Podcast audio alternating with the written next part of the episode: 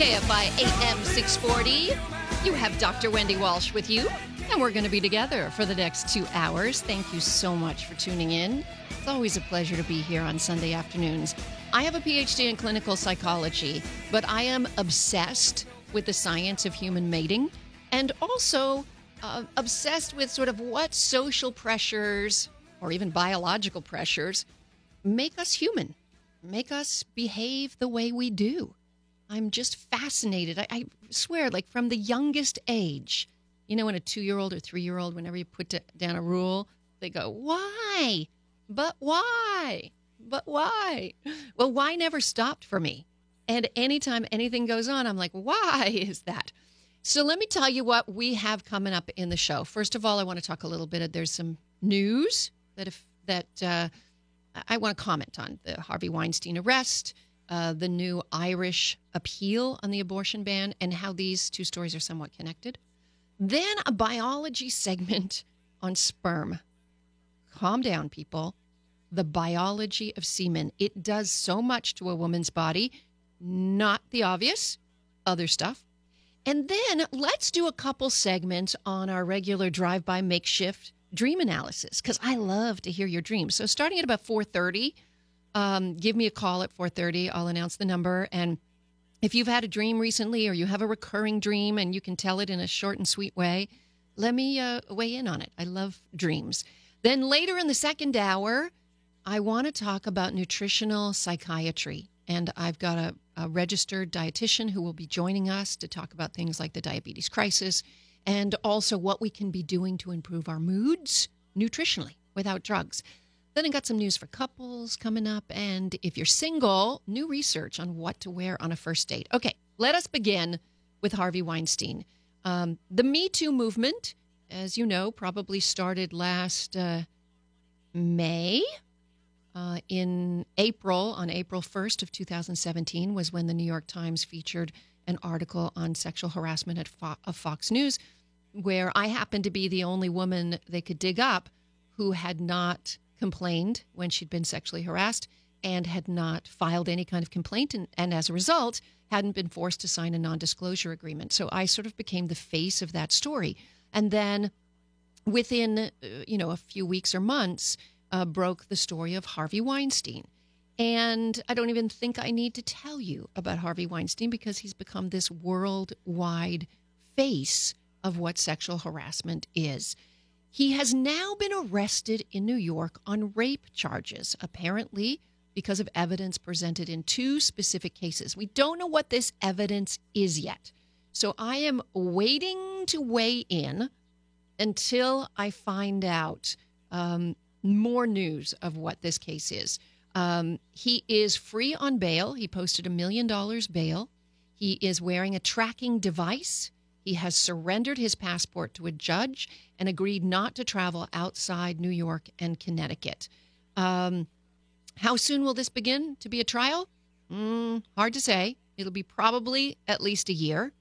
He will appear in criminal court next in Manhattan on July 30th because then he's going to find out if a grand jury who's sifting through the evidence now has actually indicted him.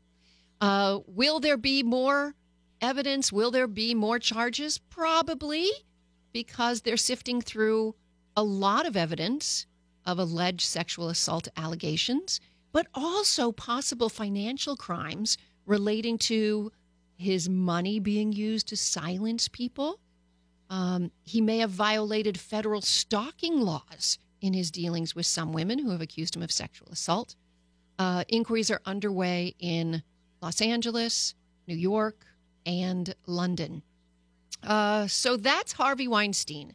And how, in any way, is it connected to the earth shattering news that the people of Ireland have voted to repeal a long held ban on abortion? Well, they're both symptoms of women becoming free from the shackles of patriarchy. Um, I will say that it was a landslide vote in, in Ireland. And interesting enough, the Catholic Church is a largely Catholic country. The Catholic Church stayed out of the campaigning. because the Catholic Church has a really bad reputation, not only for forcing women into 18 years of servitude by not giving them abortions, but also being these, uh, my fingers are making quotation marks, kind caretakers of young girls and putting them into laundry houses where they did slave labor if they happened to get pregnant. Um, my own mother, I found out 20 years after her death, who was very Catholic, had a teenage pregnancy, couldn't tell a soul because it was considered such a sin you know, the woman is blamed for the sex, even though the man participated in it. Mm-hmm. And so she had to, as a teenager, take a train a thousand miles to go visit her older sister and stay for six months uh, and have that baby and have it in a probably a cold, brightly lit operating room among strangers and not have anyone around to help her deal with postpartum depression, recovery. She had to pretend like nothing happened. The good news is, I did find that brother, and he's alive and well, and I love my new brother Mike, and um, we're all so happy to be all together, and I wish she could have been alive to see it. So the Catholic Church swooped in and helped her give that baby up for adoption. But again, there were there weren't rules about you know how to have contact and and how to have relationships with babies that you've lost back then. So, why do I think Harvey Weinstein being arrested for rape and the Irish appeal on the abortion ban are connected? Because they are all parts of patriarchy. And patriarchy at its heart is really a bid to control women's reproduction. I'm also an evolutionary psychologist, and I really believe that we live in ancient DNA, and much of our behavior is related to old biological ways of being. We are one of the few species on the planet that has concealed fertility, meaning that once a man deposits his seed, he doesn't know if he's impregnated her or not. He doesn't know if that pregnancy will turn into a child. He doesn't know what kind of mother she will be to his child. He's left hanging dry. Sorry, but that's just biologically the way it is. So, as a result, as we evolved and socialized over the years. Men, because they are stronger muscularly, developed a social system where they learned to control women so they could figure out who was carrying their genes. They could figure out what was happening with their genes. I mean, I say this in a way that understands men and how patriarchy grew up, right? So, sexual harassment is designed to control who a woman, woman has sex with obviously rape and sexual assault controls who a woman has sex with. Um, her access to birth control, her access to abortion is all about controlling women's reproduction. But I think we've come to a place where intellectually we're evolving, and men and women can have more open discussions about this, and women can have more freedom to make decisions. You know, early feminists here in America in the 1920s were arrested and jailed for simply having meetings like book groups where they would tell women about the rhythm method long before birth control. I mean, amazing, right? Anyway, so we're seeing social change happen at a clip. Uh, you may agree or not agree with this social change. It may be uncomfortable to you, uh, but uh, I feel that anything that frees up human beings to be who they are is ultimately a good thing. All right, when we come back, there's new biological research showing how semen changes women. And I don't mean the obvious way. There are some things that semen does inside a woman's body besides impregnate her. It's true. Joey's dying here. He's got his hand over his mouth, like, oh my God, I can't believe she just said that. You're listening to the Dr. Wendy Walsh Show on KFI AM 640. Larry Perrell has the news. Yes,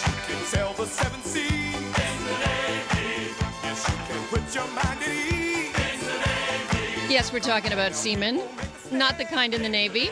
Hi, it's Dr. Wendy Walsh. Welcome back to KFI AM 640. So I'm cruising through my Facebook like I like to do when I'm in bed sometimes in the morning with my cup of coffee, seeing all the pictures of people's and their kids. And then I see someone has posted this study saying that male DNA has been found in women's brains. And the researchers are trying to find out how this male DNA could have gotten into women's brains. And um, they said that the most common way that they believe is that the woman had a prior pregnancy with a male fetus. So some of the DNA is still left in their body, right? But there were other, let me go back to this article so I make sure I get this right. Uh, a woman could have had an abortion she didn't know about, right? One third of pregnancies don't make it to fruition or termination, not necessarily an abortion, a termination of pregnancy that didn't make it. Um, you could have had a male twin that vanished. That happens, you know, one doesn't survive and the other just, you know, absorbs it and your body absorbs the tissue.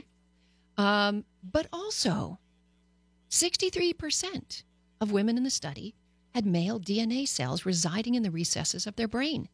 And it is suggested that it came from sexual intercourse.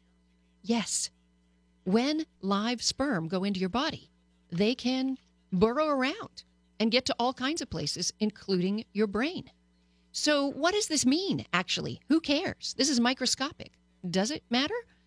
Well, this study, by the way, was done by the Fred Hutchinson Cancer Research Center, and uh, it's a published, peer reviewed study. And they have found that what they're looking at is the risk of cancer and autoimmune disease. And what they found is that the influence of this, it's actually called, let me see if I can say it right. Joey, do you remember? Microchimerism. There you How'd. I do? Perfect. The association between male microchimerism and the female brain and relative health versus disease. And so, what they found is that with conditions like breast cancer, having these kinds of cells actually give you some protection against breast cancer. Woo-hoo-hoo.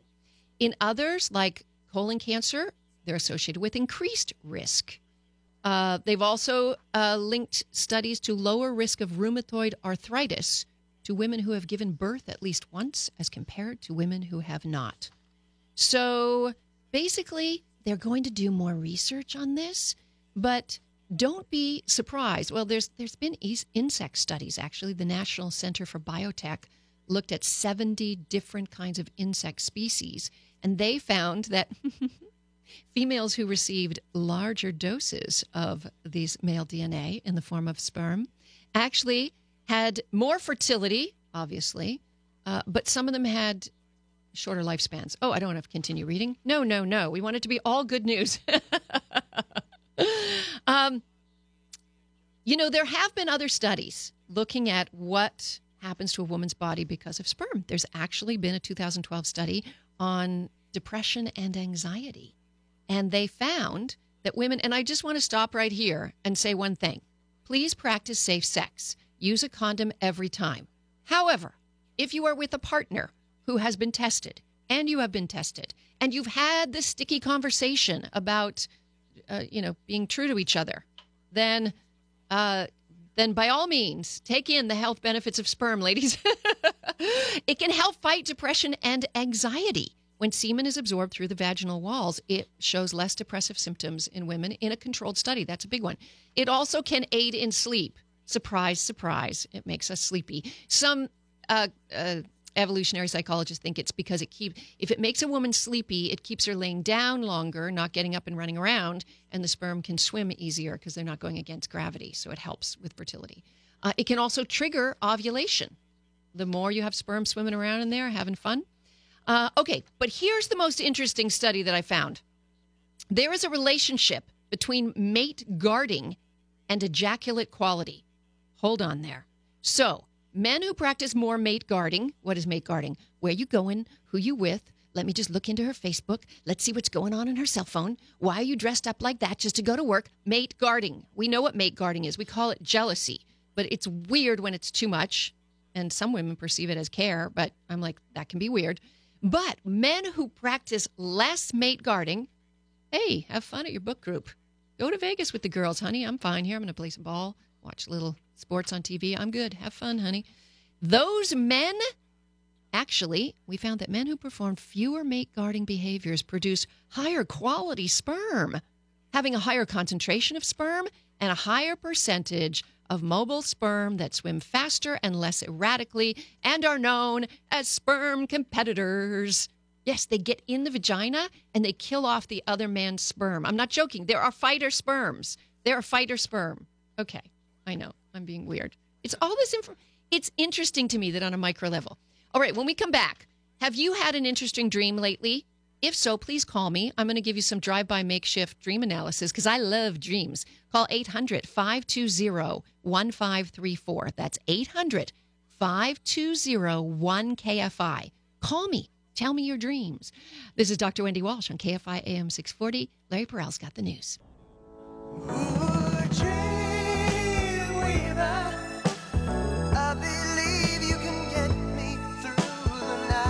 KFI AM 640, you have Dr. Wendy Walsh with you. When I was in pri- private practice, and you should know, I am an unlicensed clinician. I have a PhD in clinical psychology. I teach, I'm a professor at California State University, but I don't practice anymore. So this is drive by makeshift therapy. This ain't real. Um, but I love dream analysis, and I had a pretty good uh, ear for the unconscious processes. Freud called dreams the royal road to the unconscious. It is pre-conscious material that your conscious may not be ready for, and you may not be ready for. But if you have a dream, give me a call 1 800 520 1KFI. Let's start with Carissa. Hi, Carissa. It's Dr. Wendy. Dr. Wendy? Hi.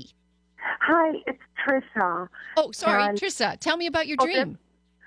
Okay, well, I just want to first tell you that my husband, myself, and my daughter um, both think, we all think you are absolutely drop dead gorgeous and so intelligent, Oh. blow our minds. Oh, I mean, you, we, I made my daughter start to listen to you when she went on KFI because she has, her father is uh, a absent father. Well, and the closest we could get was you. it's good. Just it's good that, that. it's good that she'll listen because my own kids won't listen to me anymore. they already have it. That's why. That's right. But Well, um, thank my you. Dream. My uh, my husband now. We've been married one year, Mhm. and I'm in North Carolina. I'm a displaced Yankee. Okay. Um, I've been in North Carolina, and I married a man here one Mm-hmm. year ago after being divorced for five years. Mm-hmm. And I had a dream that my ex-husband of 23 years, I'm 51 years old, Mm-hmm. attacked me Mm. even though I saw, I know it's hard to understand, but I saw my current husband's face Mhm. and body as I was being attacked, Mm-hmm. even though I was screaming my ex husband's name, John, John, don't do that, don't Mhm. do that. Okay. And I can't get through it. All right. So let me ask you some questions first of all about your 23 years of being married to this Okay. man. How would you, in Okay. one word, how would you describe this relationship? One word. Um, volatile. volatile. Okay. So here's what I'm thinking is that, and this is really, really common stuff. So, what your brain did is it mixed the two men together because you still have a little post trauma from the volatile relationship that you had for 23 years. And there's a piece of you that may not trust your choice, may not trust is this relationship safe or not? And it's just sending you the message that, you know, you're still dealing with conflict from before, even though you were divorced for five years. Does that ring true? Well, I was told that I should, I should heal myself for one year for every five years that I was married. Hmm. And that's why I held off because my current husband's a very sweet man. He's very gentle. Mm, sounds like you made a good choice this time. He's a very good man. But every time that we had a little spat, and I don't know what it was, but then suddenly ugly head roars up, and it was that. The dream was the bad one, Hmm. where I actually called my current husband John, and I had never called him anything. My current husband's name is Blip, and I had never called him John. I had never made that mistake because when I was done with Yeah, but John, I was but what done. he represents when he's John is he represents that fear in you of volatility, anger, danger, and that's a very real fear. And you're still recovering from the trauma of it, I'll bet. So my suggestion is to when you go to bed at night, ask your dreams to provide you more material. Start writing down your dreams every morning. And if you are still working through some of the stuff from your past, it will be a gift to your current marriage if you go to therapy and you talk to somebody about your feelings. Thank you so much for calling. I wish I could spend hours with you. I'm sorry radio is so quick, Trisha. But thank you for calling and thank you for the nice things you said to me. All right. It's not always it's not always happy and pretty. Uh, Hugh, it's Dr. Wendy. Hi, Doctor. Thank you for taking my call. Oh, you're Um, I welcome. was, I was telling the screener that I had this dream, and I'm normally pretty good about figuring out what they mean, but I was underwater, about 30 feet underwater, below the ice. Oh, that's I wasn't drowning. Okay, not drowning. Yeah, I wasn't afraid though. I wasn't comfortable. I wasn't cold, and there was this other guy there who was meditating for like this. I don't know what. I mean, I sort of vague, but there was a hole in the ice up above, and this big statue of a Buddha comes down sinking. Mm. and I'm and I'm trying to get out of the way. I remember feeling like a panic of like I don't want to get hit by this thing that's coming down. Mm-hmm. And he, he says this other guy says it's the I mean it's very strange. You know, it says the Nazis are doing it, and so all of a sudden all these Buddha statues start coming down through the hole in the ice. There's like a gold one, there's some marble ones, stone ones, and they hit the other guy, and he goes down Mm. underneath all these statues to the bottom hmm down. I'm there, sort of, you know, a little bit back from the hole, you know, where, where these things are coming through, watching this all happen. And I, I woke up and I, I, you know, I got going with the kids and was busy and couldn't really think about it, but it was a strange dream. So It's a fantastic dream. Okay, Hugh, let's start from the beginning. What comes up for you when you think of the Buddha or statues of the Buddha? Any memories? Any? you know, peace, uh, enlightenment, something. I'm not a Buddhist, you know, I, I meditate, you know, I appreciate it, you know, I've read a little bit about it, but um, I, I think it's a good thing. Okay. And this other guy underwater said the Nazis are doing it. Did I hear you correctly? Which is very strange. I don't know what the hell. I mean, excuse my French. I don't know what that means. Okay. So, um, well, I'm gonna I'm gonna just go on a leap here. First of all, I love any metaphor that our unconscious gives us that has to do with being submerged underwater, and particularly under ice. Because I think it now I again I don't usually say, well, if you dream about a hairbrush, it means this. If you dream about a snake, it means that. But you know, I, I love Carl Jung's um, archetypes and and his iconography, and he often would say that when you dream about being submerged, it's the unconscious feelings trying to bubble up. And the fact that there's this hole and up above where there's the light. Now, I fully believe the other guy down there with you is you. Okay. He's the meditating you. You just told me you like to meditate. So there's another part of you sitting down there, right? And you I had a feeling it was something of Right. And you're seeing this version of peace and enlightenment coming down. And meditating guy, the guy who's closer to your unconscious processes, right, says the Nazis are doing it. And he, in fact, gets bombarded and killed by it. So I would venture to say that what this dream is doing for you is dealing with the conflict you have about becoming more peaceful and enlightened and your meditative world. And there's some fear because what do we use in our culture? The metaphor of the Nazi. We say, you know, I, people used to call me a breastfeeding Nazi, right? Anything that seems to be oppressive and negative and controlling, we use that term, that lexicon in our culture, right?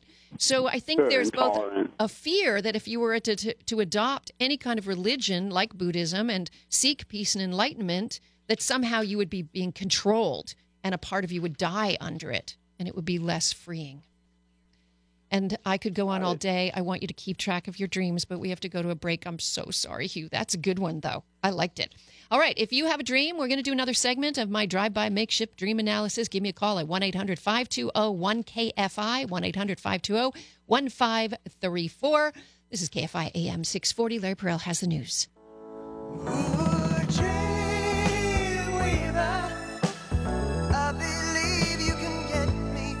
KFI AM 640. You have Dr. Wendy Walsh with you. Please feel, please, please, that's like please. Feel free to follow me online. All my social is Dr. just DR Wendy Walsh. Instagram, Twitter, Facebook, everything. Uh, all right, I'm doing my drive by makeshift dream analysis. I want to remind everybody this is by no means therapy. And if any feelings come up, that are uncomfortable, you will go out and seek a professional licensed therapist. Um, but it's kind of fun too. Jennifer, it's Dr. Wendy. Hi, Dr. Wendy. How are you? you? Good. You got a dream for me? I do. I do. Um, I am uh, graduating um, coming up here soon, and um, Congratulations. A- thank you. Um, I had a dream that I was um, up on the stage graduating, and um, I looked down and I was naked oh, dear. uh, in front of uh, all of my professors and peers. And then um, the dream shifted, as dreams do, to um, a classroom. I'm graduating uh, to be to try to become a teacher, Mhm. and um, and then I was teaching a class, and I was again uh, naked in front of the class. And the, the class, the trade I'm going into is very non-traditional, so it would be, um, you know, all men in the class. And um, I woke up just feeling humiliated and horrified, Mm. and um, it was really scary. Yeah. And so I'm trying to figure out what it means. Okay, so let's start at the beginning. So, what kind of training are you going into where you will be treating only men or, or teaching only men? Um, it's it's welding. Oh, welding. Okay. Um, wow. There, uh, I could just. There's so many layers here. Uh, all right. So the biggest emotion that you got from this dream is humiliation and feeling ashamed. And you are graduating very soon.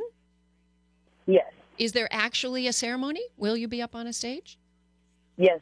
Yes. And so, are you a little? Have you ever been nervous about being in front of people before? I, you know, I have actually, and um, I love teaching so much that it's something I'm trying to overcome. Mm. But um, it's definitely a real fear. Mm-hmm. And I think that th- that there are two things going on in this dream. One is this is just a metaphor playing out a very real fear you have. Okay, when do we feel most vulnerable and potential for humiliation? It occurs when we're naked, right? And now here you are naked up on a stage in front of your professors and peers. So I think it's partly a little anxiety about this graduation and partly the moving forward anxiety, the what next. And so the dream itself moves forward. And now you're teaching in a class. And again, you are naked and feel humiliated and ashamed.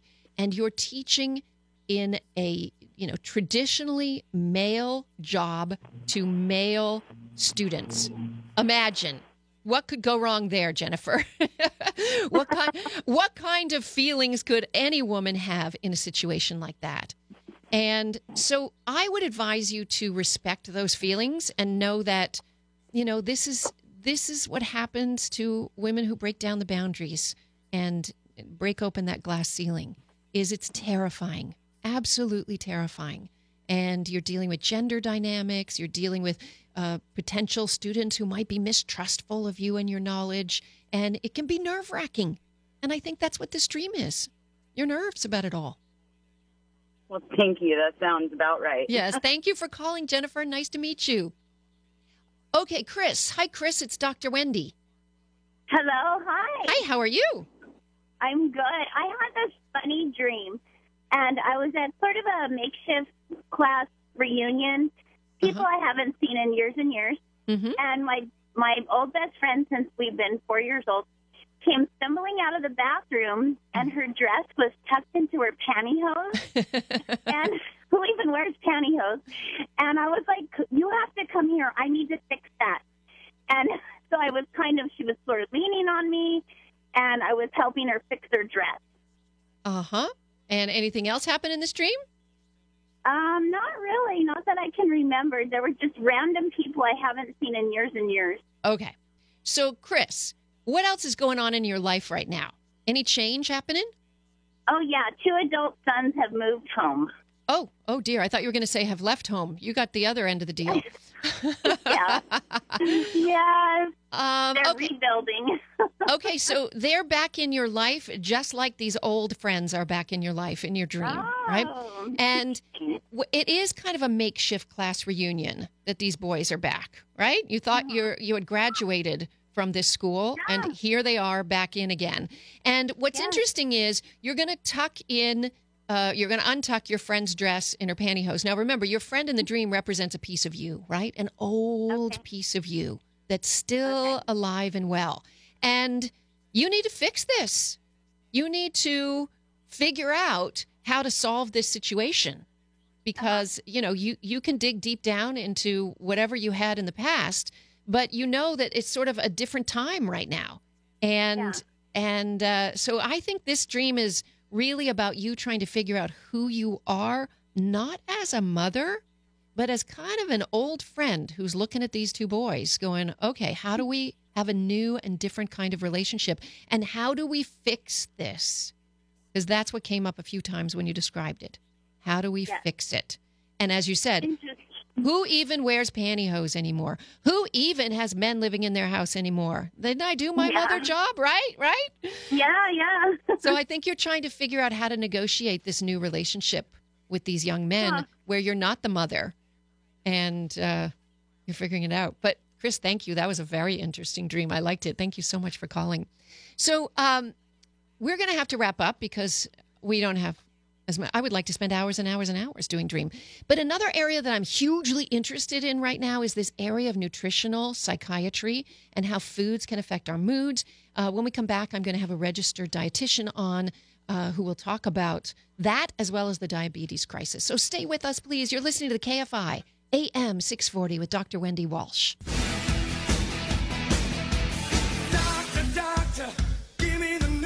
KFI AM 640. You have Dr. Wendy Walsh with you. Uh, you know what? I, I'm sure you've heard this story before. A couple years ago, I had an emergency room visit, massive chest pains, freaking out. And uh, turns out I did not have a heart attack. I had a big old gallstone heading to my intestine on its way to my pancreas to kill me. And so I had to have emergency gall gallbladder surgery. But I'm a detective, so I wanted to know why, why, why, why. And I ended up in the office of a primary care physician saying why, why, why. And um, they said, well, the gallstones are made of cholesterol. I'm like, well, that's impossible. I've eaten a low fat diet my whole life. So they send me to a cardiologist who does like pages and pages of blood work, who sends me to a registered dietitian. And all of a sudden, I'm sitting in the office of this woman who tells me everything I ever thought about nutrition was wrong and that it is sugar that causes heart disease. Sugar is cancer's favorite food. Sugar is in everything we eat pretty much. And every grain we eat, yes, that includes whole grains, eventually turns into sugar in our body, which becomes plaque on our arteries and can cause inflammation in the brain. So I went on the crazy no sugar, no grain diet. Uh, you know, 20 pounds just flipping fell off me. Didn't have weight to lose, but it went anyway. But what I was unprepared for is how good my brain felt. I could remember things. Don't test me. I could remember things. So I'd like to welcome to the show the woman who changed my life, and she may not even know it, Susan Dopart. Hi, Susan. Are you with me? I am with you. Thank you, Wendy. What a, what a lovely introduction. And you are known as the doctor's dietitian because you mostly work with physicians for their hard to treat clients, right? Exactly. You know, I call myself the end of the line. Okay, so I want to have you with me for a couple segments here, and we're going to go through a lot of things. And I'm just, I have no uh, interview planned because I just have a million questions for you. So when Sure. people come to me, and I try to tell everybody, because I'm an evolutionary psychologist, that back in our hunter gatherer days, we walked and walked and walked and walked and grazed and grazed and grazed. And when we did get to the dinner table where there was protein, we were probably the last animal to the table. So mostly we sucked on the skin and the fat and the bone marrow. And so we were very much nuts and high fat and vegetables. Is Right. this diet for everybody? Well, I mean, you have to look at how your metabolism is. Um, you know, there's people that are insulin sensitive, meaning, you know, they can kind of eat most of what they want and their pancreas secretes just the right amount of insulin and their metabolism works like a champ. But research is showing more and more of us are becoming insulin resistant, meaning when we eat a big bowl of pasta, you know, there's a bit of a delay in getting in. So our pancreas over secretes insulin, which again causes um, not only weight gain, but can um, cause heart disease, cancer, infl- inflammatory issues, things like that. Um, so, and you know, we're not we're not designed to move around. You know, we don't wash our cars anymore, and Um, we're not as nearly as active as we used to be. We don't, like you said, have to hunt for our food anymore. And in Los Angeles, most of us are just in our cars. Oh, I know. Uh, so we're- Sitting is we're the new smoking, isn't it? Exactly. Sitting is the new smoking. And so, you know, you may go to the gym and work, you know, work out like a gym rat for an hour, but if you're sitting the rest of the day, your insulin receptors are just going to go to sleep. And research shows that um, it's actually better to move around throughout the day than to work out hard in the morning and sit the rest of the day. Exactly. We were like slow, constant. Our hunter gatherer ancestors walked about 12 miles a day. They were just walking Right. and walking and walking. And here we are sitting. And it does help release insulin. So, uh, your friend, our common friend, Dr. Sandra Fallon, the cardiologist who specializes in women's heart health, says that the only people who should not be on the low carb diet would be people who are severely underweight to begin with.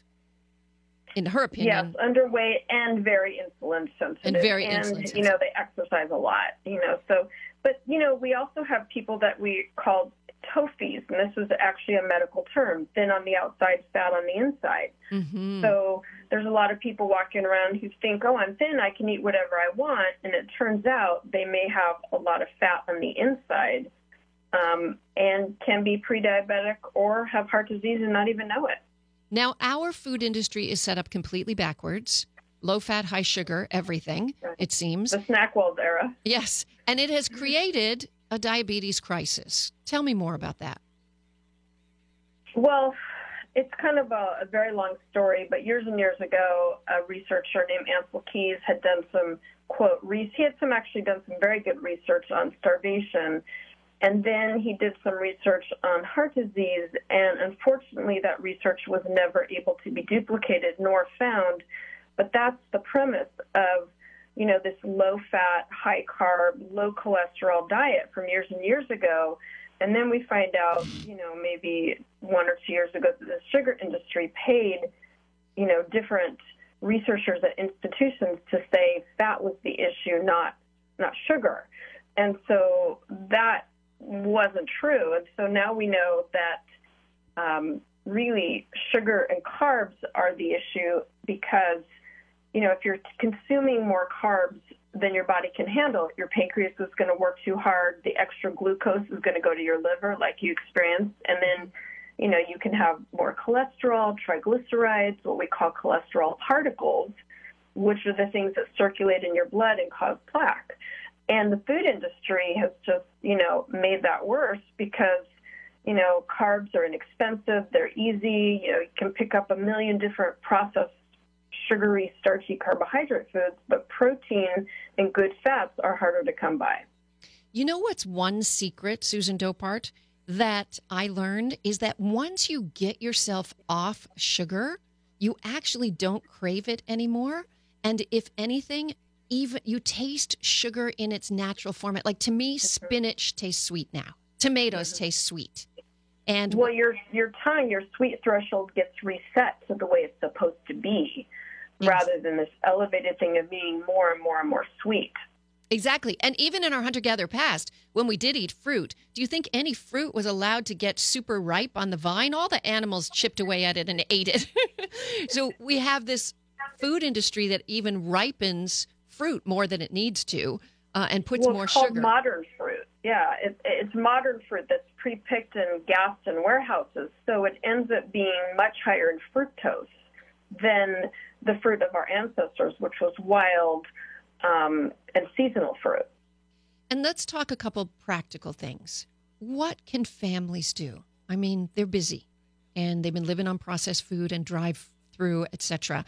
What are some quick tips you can give families to help them eat real food that's high in fat, low in carb, and healthy for us? Well, to start with more things that don't have labels, you know, to have more unprocessed things. Shop at the, you know, everyone's heard this, but shop in the periphery of the grocery store. Um, try to buy more vegetables and fruits in season or things at the farmer's market. And, you know, try to make a few meals, even if it's just, you know, roasted chicken or um, a salad at night. So you're ending up eating more things that are real than processed. Right. Okay. Can you stay with us, Susan Dopart? Uh, you can find more information about her on susandopart.com. We're going to run to a break. When we come back, let's talk about this new area of nutritional psychiatry. Are we going to get off our antidepressants? You're listening to the Dr. Wendy Walsh Show on KFI AM 640. Larry Perrell has the news.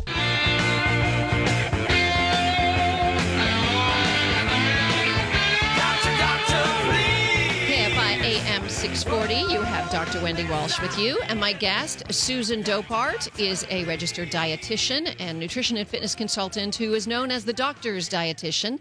You can find her at susandopart.com. All right, Susan, I am noticing how many psychopharmaceuticals people are using, and those numbers keep going up. And therefore, mm-hmm. I'm really fascinated by this emerging industry of nutritional psychiatry. Is it possible to treat our mental health with food? Well, it's interesting because our gut has an incredible ecosystem. Um, it has actually uh, more more cells than we have in our whole body, and so the gut, the healthy gut, is important not only in digestion and metabolism and immunity, but it actually makes 90% of our serotonin, you know, aka the happy hormone. Mm-hmm. Uh, that's what's produced in our gut. So if our gut isn't happy, you know, and the gut is referred to as the second brain, then there's going to be a compromise with how much serotonin our body can make. So when you're just always treating it with medications, you're treating the symptom, not the cause, right? So how do we get our, we call it the gut microbiome, you know, when that's healthy and in balance, we're much more likely to be happy, energetic, have a strong metabolism, you know, and if it's out of balance, we'll have chronic ill health, you know, insulin resistance, weight gain, diabetes, depression, you know, autoimmune diseases. So I think we have to think about it in a little more thoughtful way of how do we get our gut happy so it makes enough serotonin and we don't always have to think about defaulting to medications. And how do we make our gut ha- healthy and happy? Well, that's a very complicated uh, question, but part of that is, you know, eating a healthful diet of whole real foods, eliminating processed foods and sugar or foods we're sensitive to, and really having more plants. Um, you know, a lot of people say a plant-based diet, but it's not really about a plant-based diet. It's just eating enough plants that um, have nutrients in it that feed our gut, so that our gut can um, do what it's supposed to do, you know. And um, part of that is getting rid of so many artificial sweeteners, which are not advantageous to our gut, and which go to the thing you talked about a few minutes ago, where you know they um, create a system where you want more and more sweet, but they deliver almost a one-two punch. They alter the gut microbiome, and they also increase insulin resistance. Yeah, so, I, I find that even diet drinks suddenly throw me out of ketosis and start me craving sugar again. It's amazing yeah. how that works. Well, there's so many thousands of times sweeter than sugar. So people think they're free, but they're not free to your gut or your metabolism. So what about buying probiotics? The ones I buy the ones at Whole Foods in the fridge that say billions and billions of strains. Mm-hmm. Are they good? Are they real? Well, I think buying a if, if you're gut is compromised, getting on a probiotic, which has at least 50 billion bacteria, is a good idea. The research is a little unclear whether how, how long you have to maintain taking the probiotic.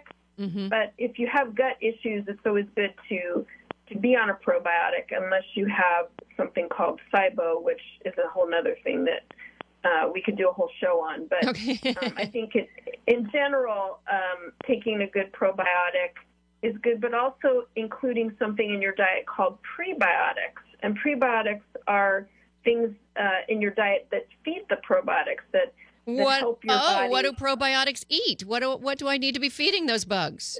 Yeah, prebiotics are, are things that have non-digestible natural fibers like uh, Jerusalem artichokes, which are also called sunchokes, asparagus, onion, leeks, radishes, jicama. Um, because the human gut can't break them down, um, once they reach the, the colon, which is the large part of your intestines, um, they become the nutrient source for those beneficial bacteria. Oh, well, I eat all of those vegetables, so that's good. And before we go, I just want to say the other issue with mental health is inflammation in the brain, isn't it? I mean, just Right, if we right. reduce inflammation overall, we're going to feel better in our head. Well, you know that new book that came out about a year ago, The End of Alzheimer's by Dale Bredesen, um, you know, which is a great book for people who have the ApoE4 gene, which is the Alzheimer's gene. He basically says carbs and sugars are evil for the brain Yeah, um, and I believe feed it. inflammation. I believe it. so, you know, it, it's it, you know he talks about how there's no drug for Alzheimer's Uh, because you know it's like you have 36 holes in the roof of your your brain. But if you start to really take out the sugars and starches and carbs, in addition to you know quite a few other things he outlined, it can be a great start for you know helping with mental clarity, like you talked about earlier. Susan, I'm so sorry that we have to run to a break, but thank you so much for being with me. If people would like to find you or one of your many books, uh, go to susandopart.com. Do you want to say the name of your most recent book so we get it on the air? Sure, 101 ways to control your diabetes. Oh, yes. We all need But it's those. really 101 ways to control inflammation. Right. So thank you, Lindy, for having me Oh. on. I so appreciate it. Always a pleasure spreading the good news around. Thank you, Susan Dopart. When we come back, are you part of a couple and you're wondering when you're not in the mood if you should still have sex? I've got some research on what the answer is. This is the Dr. Wendy Walsh Show on KFI AM 640. Larry Perel has the news.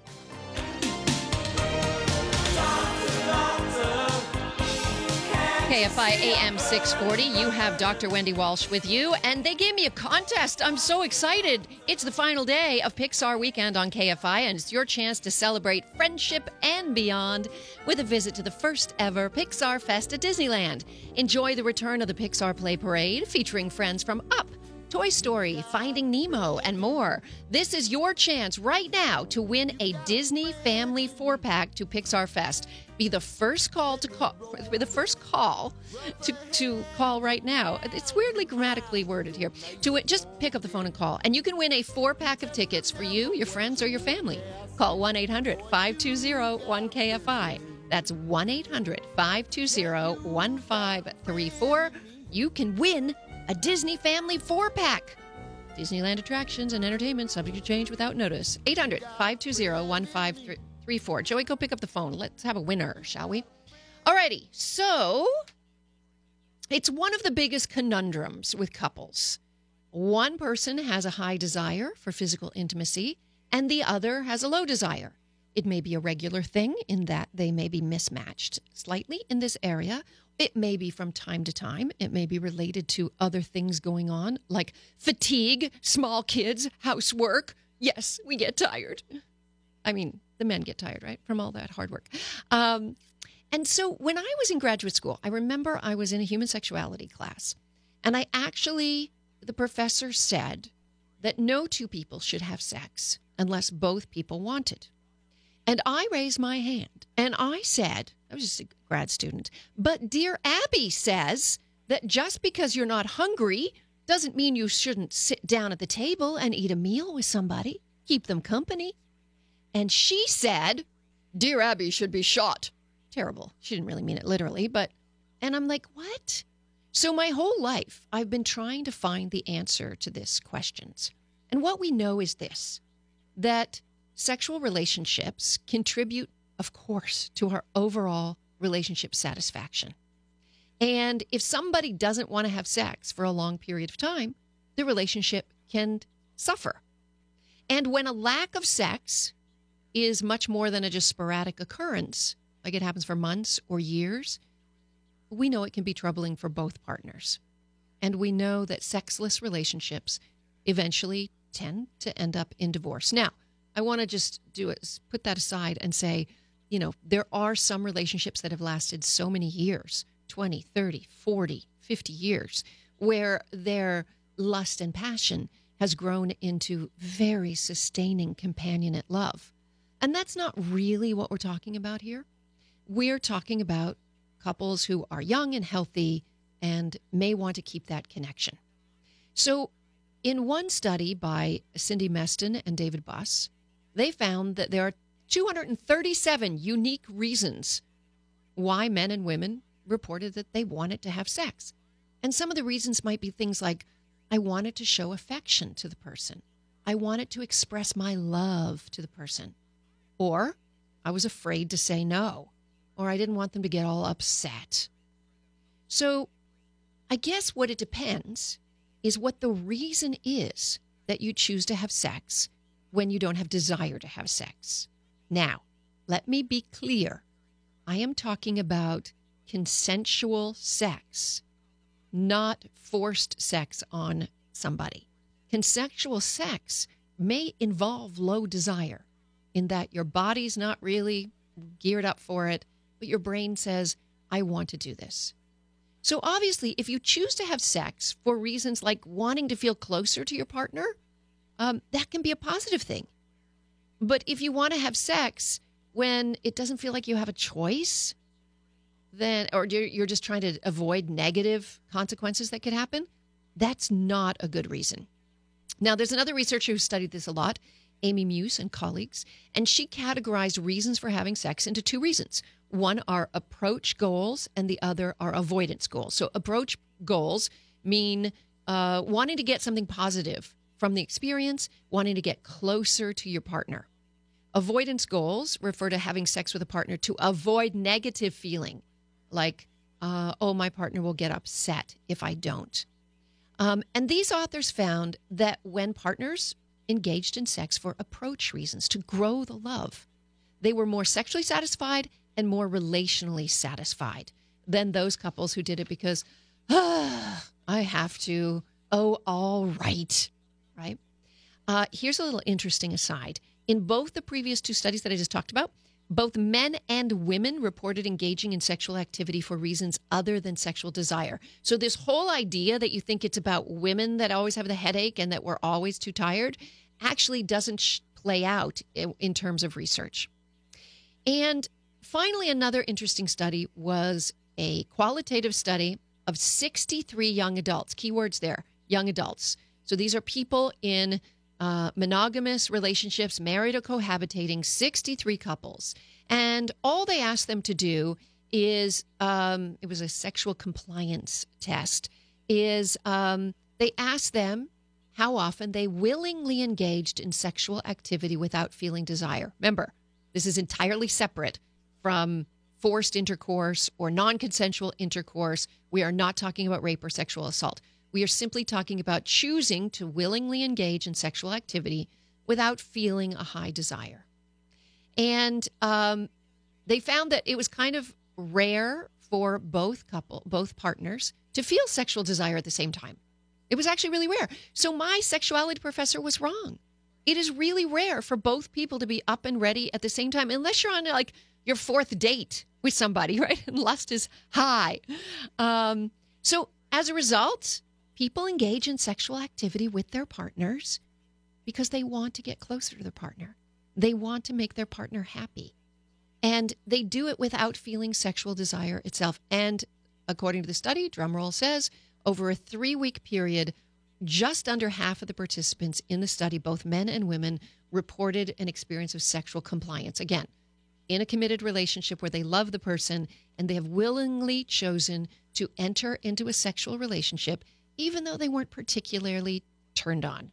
And we know that the biggest benefit of this is that it opens up the possibility for more sexual encounters. Because what happens, and I have heard men say this in therapy all the time to their wives if you could just have sex, then you'll be interested in it and you'll be interested in having more. And actually, ladies and gentlemen, that is a fact, is that it opens up the body to possibilities and ideas and increases desire.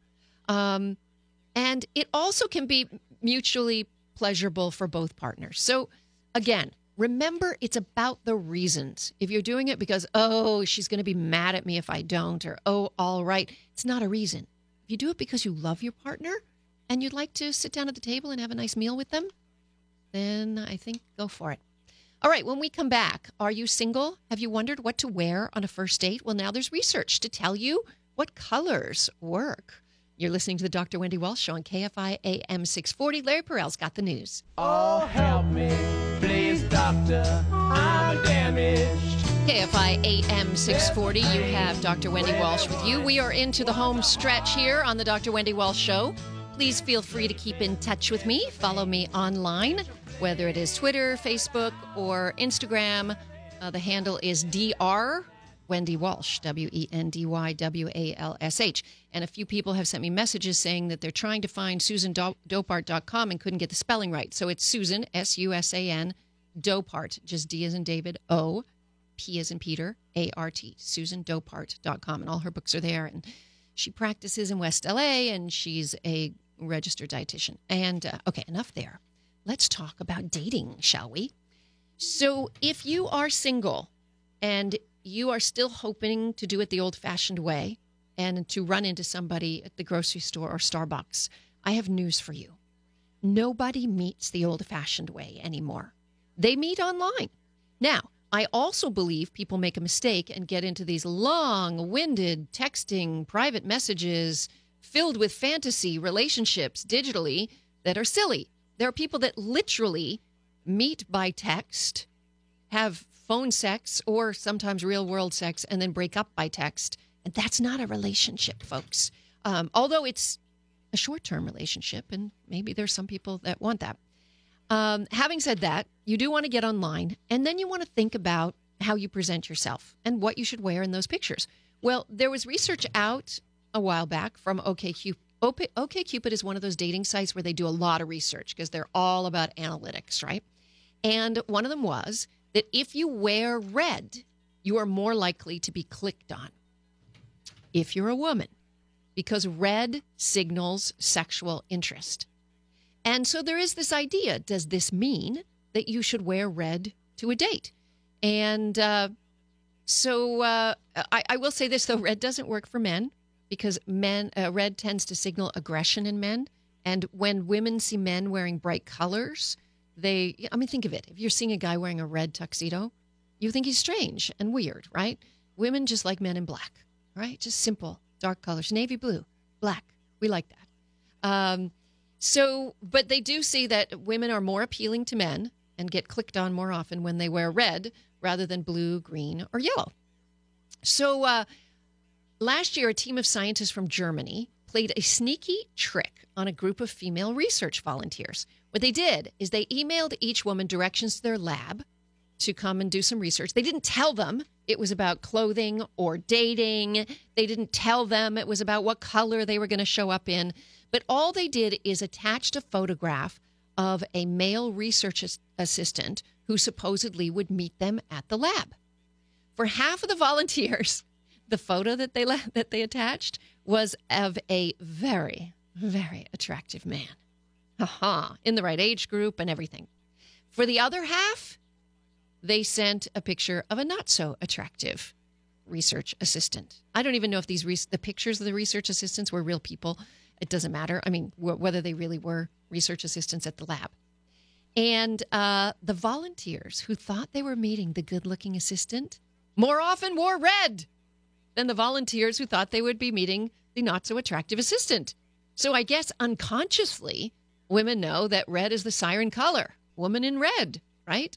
Um, there's been other research on that. Uh, you know, the show, uh, I think it's a big show in the UK called, um, I think it's just called First Dates. And it aired on British television ever since 2013.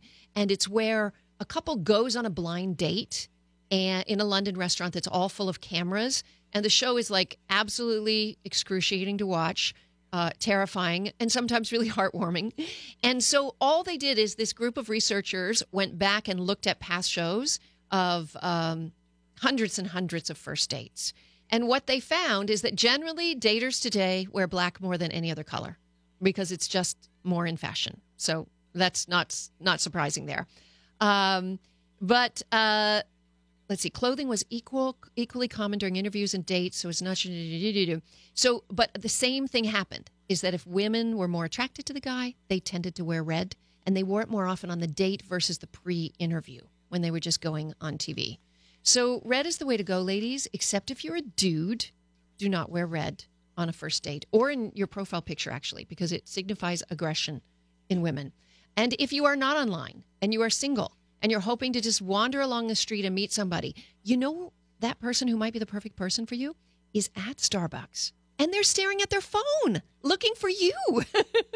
Literally, people will be in bars and restaurants swiping apps looking for dating partners. So you've got to be online. You've got to be bold and brave and figure out how to do it because everybody's there. Everybody's there. All right.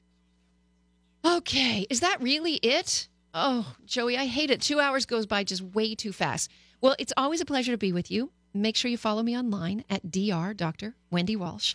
Uh, and uh, we'll see you on Wednesday during the Gary and Shannon show during the one o'clock hour, and every Sunday here from four to six. You've, you've been listening to the Dr. Wendy Walsh show on KFI AM 640. Mo Kelly is next.